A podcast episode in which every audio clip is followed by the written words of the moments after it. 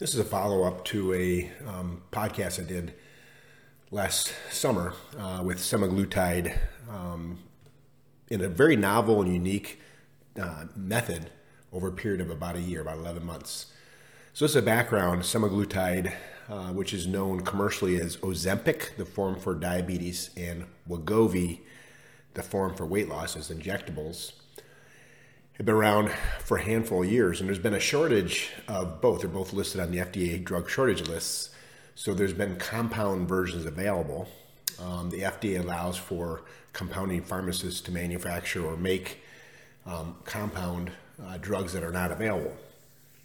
So the drugs are considered to be identical or as close to identical as possible. And we did a um, four month study using semaglutide uh, uh, combined with metformin to assess weight loss, we saw an average of about uh, 12 to 14 percent body weight uh, reduction in, th- in the first three months, followed by a one month uh, holding of the weight on metformin.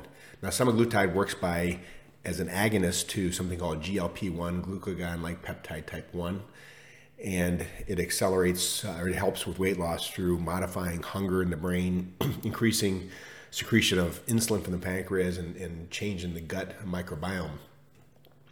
Whereas metformin also acts on GLP 1 by increasing the levels of GLP 1. And because the drug is shortage and is so expensive, um, we sought to see if we could combine semaglutide and metformin and use a totally lower amount of semaglutide at much lower cost and get similar effects, or what would we see? So the initial portion was a, our staff in South Carolina. We were buying uh, lunches for them so they'd eat healthy, at least one meal a day as a Mediterranean type, type diet. That's what we ask people to eat when they're taking semaglutide. So their body changes their desires and their habits and their uh, cravings for different types of foods. And some in a metformin diet, I've just, I'm sorry, Mediterranean diet I've described previously, and basically it's a non-processed food uh, use of uh, extra virgin olive oil, whole grains, vegetables, fruits, and lower amount of meat, not much red meat. So we started this in um, about July of 2022, and I'm reporting this in, in uh, June of 2023. And we had um, a group of individuals that wanted to lose weight, and they were not necessarily the classic pay, uh, individuals who may seek uh, uh, Wegovy, which might be obese or extreme obese, they were between overweight and obese. Um, so we're seeing a group of people that maybe don't qualify for the Wegovy drug because they're not heavy enough. Uh, the, the, requirements for Wegovy is a BMI over 30 or BMI over 27 with one obesity-related uh, comorbidity.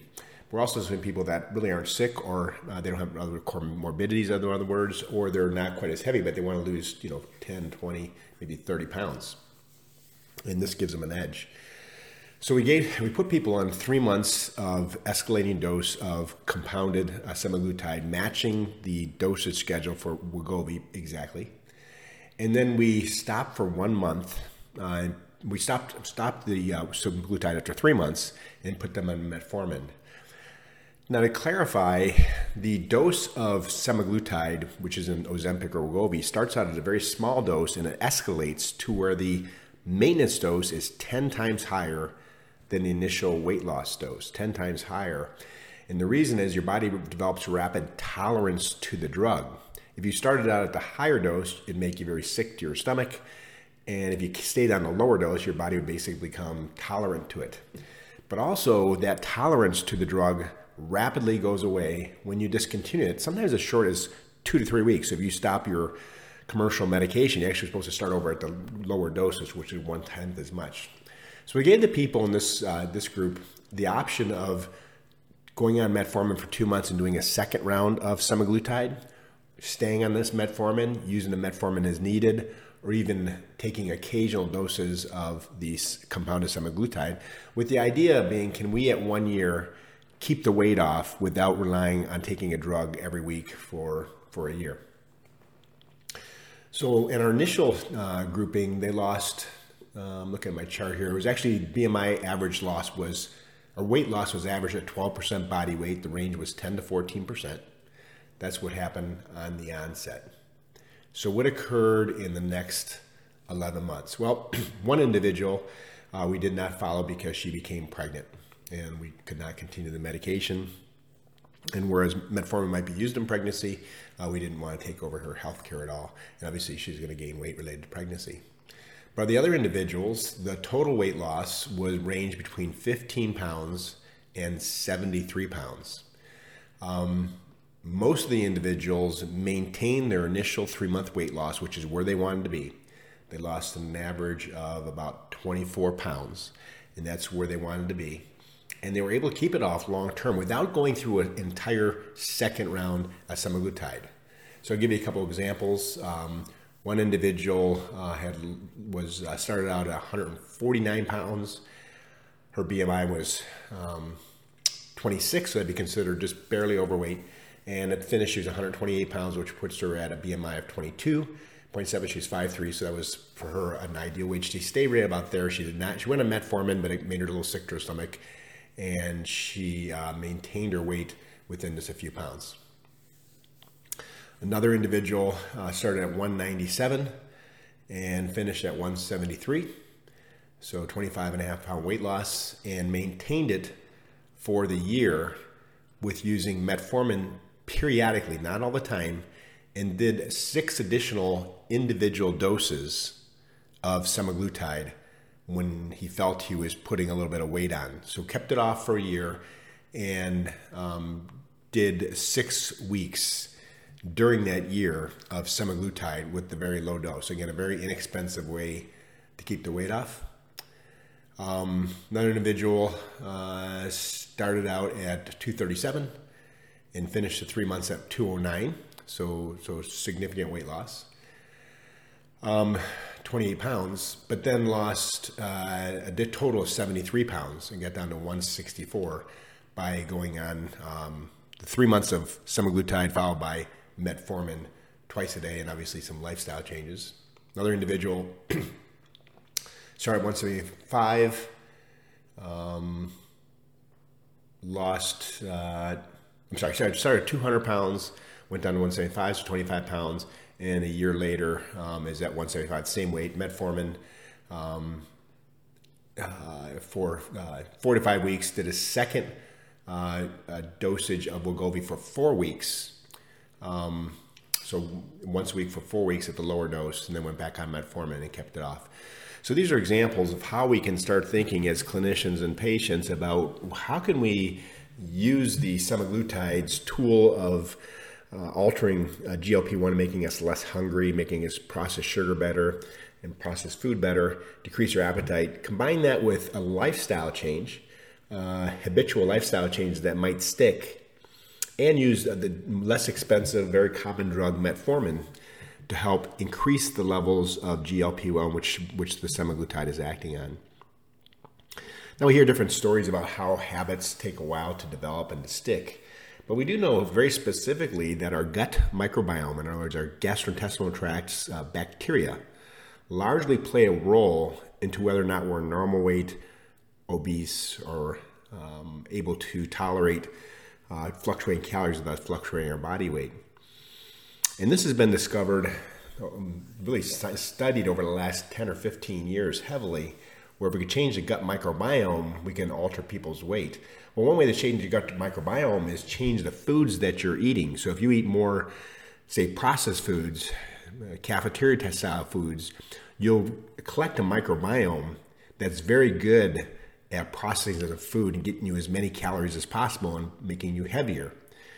And if you eat foods that are a little harder to digest, such as vegetables and fruits, um, eat things like extra virgin olive oil, low on the meats, particularly low on red meat, uh, again, grains, legumes, will develop a microbiome that favors weight maintenance and even lowers risk of cancer, heart disease, and other, other conditions.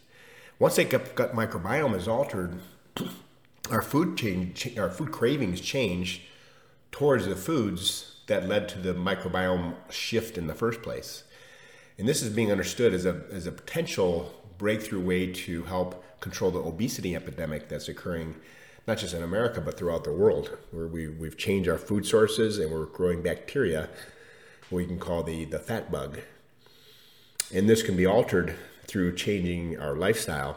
And once we change our lifestyle, perhaps it might stick. And we saw in our grouping for about 11 months, a little over 11 months, that people change their lifestyle and it, and it stuck. They, they are eating smaller portions, um, generally not exercising, which uh, uh, we didn't put into the uh, request. We did request them to eat the food that we provided as a company. This was our employees. And we also requested they try to eat similarly at home and with their families, hopefully make their families more healthy. And we saw um, no significant weight gain, uh, significant post uh, round of semaglutide weight loss, and generally weight maintenance. After just a three month duration of escalating uh, semaglutide, followed by metformin as needed and additional low dose semaglutide injections as needed, which the most was six additional weeks uh, over the course of almost a year. So this has been very successful, far far less expensive than the commercial drug that costs about eighteen to twenty thousand dollars a year, and right now is not even widely available. Uh, right now, in fact, the manufacturers of the of the commercial drugs are suing uh, clinics and threatening to sue pharmacies that are um, implying that they're using the commercial drug. So I want to make it really clear: we're using a, a compounded version of the drug, and the FDA has allowed compounding uh, drugs that are commercially available if they become commercially unavailable. So right now, semaglutide in a commercial form for injectables is, is on the FDA shortage list, so they can be compounded. How long that will last, I don't know. Once um, that they get caught up, we'd have to switch to the commercial version. But now we know we can do it much less expensive than the method that the drug companies want us to believe, where you go on this medication and you stay on it forever at eighteen to twenty thousand dollars a year. So, just as a recap, um, semaglutide acts by increasing the activity of GLP-1, glucagon-like peptide type 1. Metformin acts by increasing the levels of GLP-1. These drugs are safe to take together. These are known to be synergistic, meaning they work better together than either one on their own. Metformin as a standalone helps with weight loss. Semaglutide as a standalone helps with weight loss. Both together, they seem to work synergistically. And in this case, we altered them. We used a run of semaglutide without metformin. And one of the reasons to do it without metformin in the first place is both of them have a side effect of gastrointestinal upset, nausea, that sort of thing. And if you take two of them together, that probably would be a little bit worse. Also, you wouldn't know which one it was, so people might not be compliant. So we did the semaglutide, everybody tolerated it. And then we added then the metformin. And if they decide they want a little bit more semaglutide down the road, they could just stay on their metformin. So we've been doing this in practice for some time and we're finding pretty good weight loss. There are some people that that fail that still uh, maintain their weight or gain weight in spite of these drugs, but it's very small, probably about one to two percent. So maybe one out of 100, 150 people it doesn't work for, uh, and we don't really know know why. Can't can't select them out. And the weight loss in this case was uh, 15 pounds to 73 pounds. The person losing 15 pounds.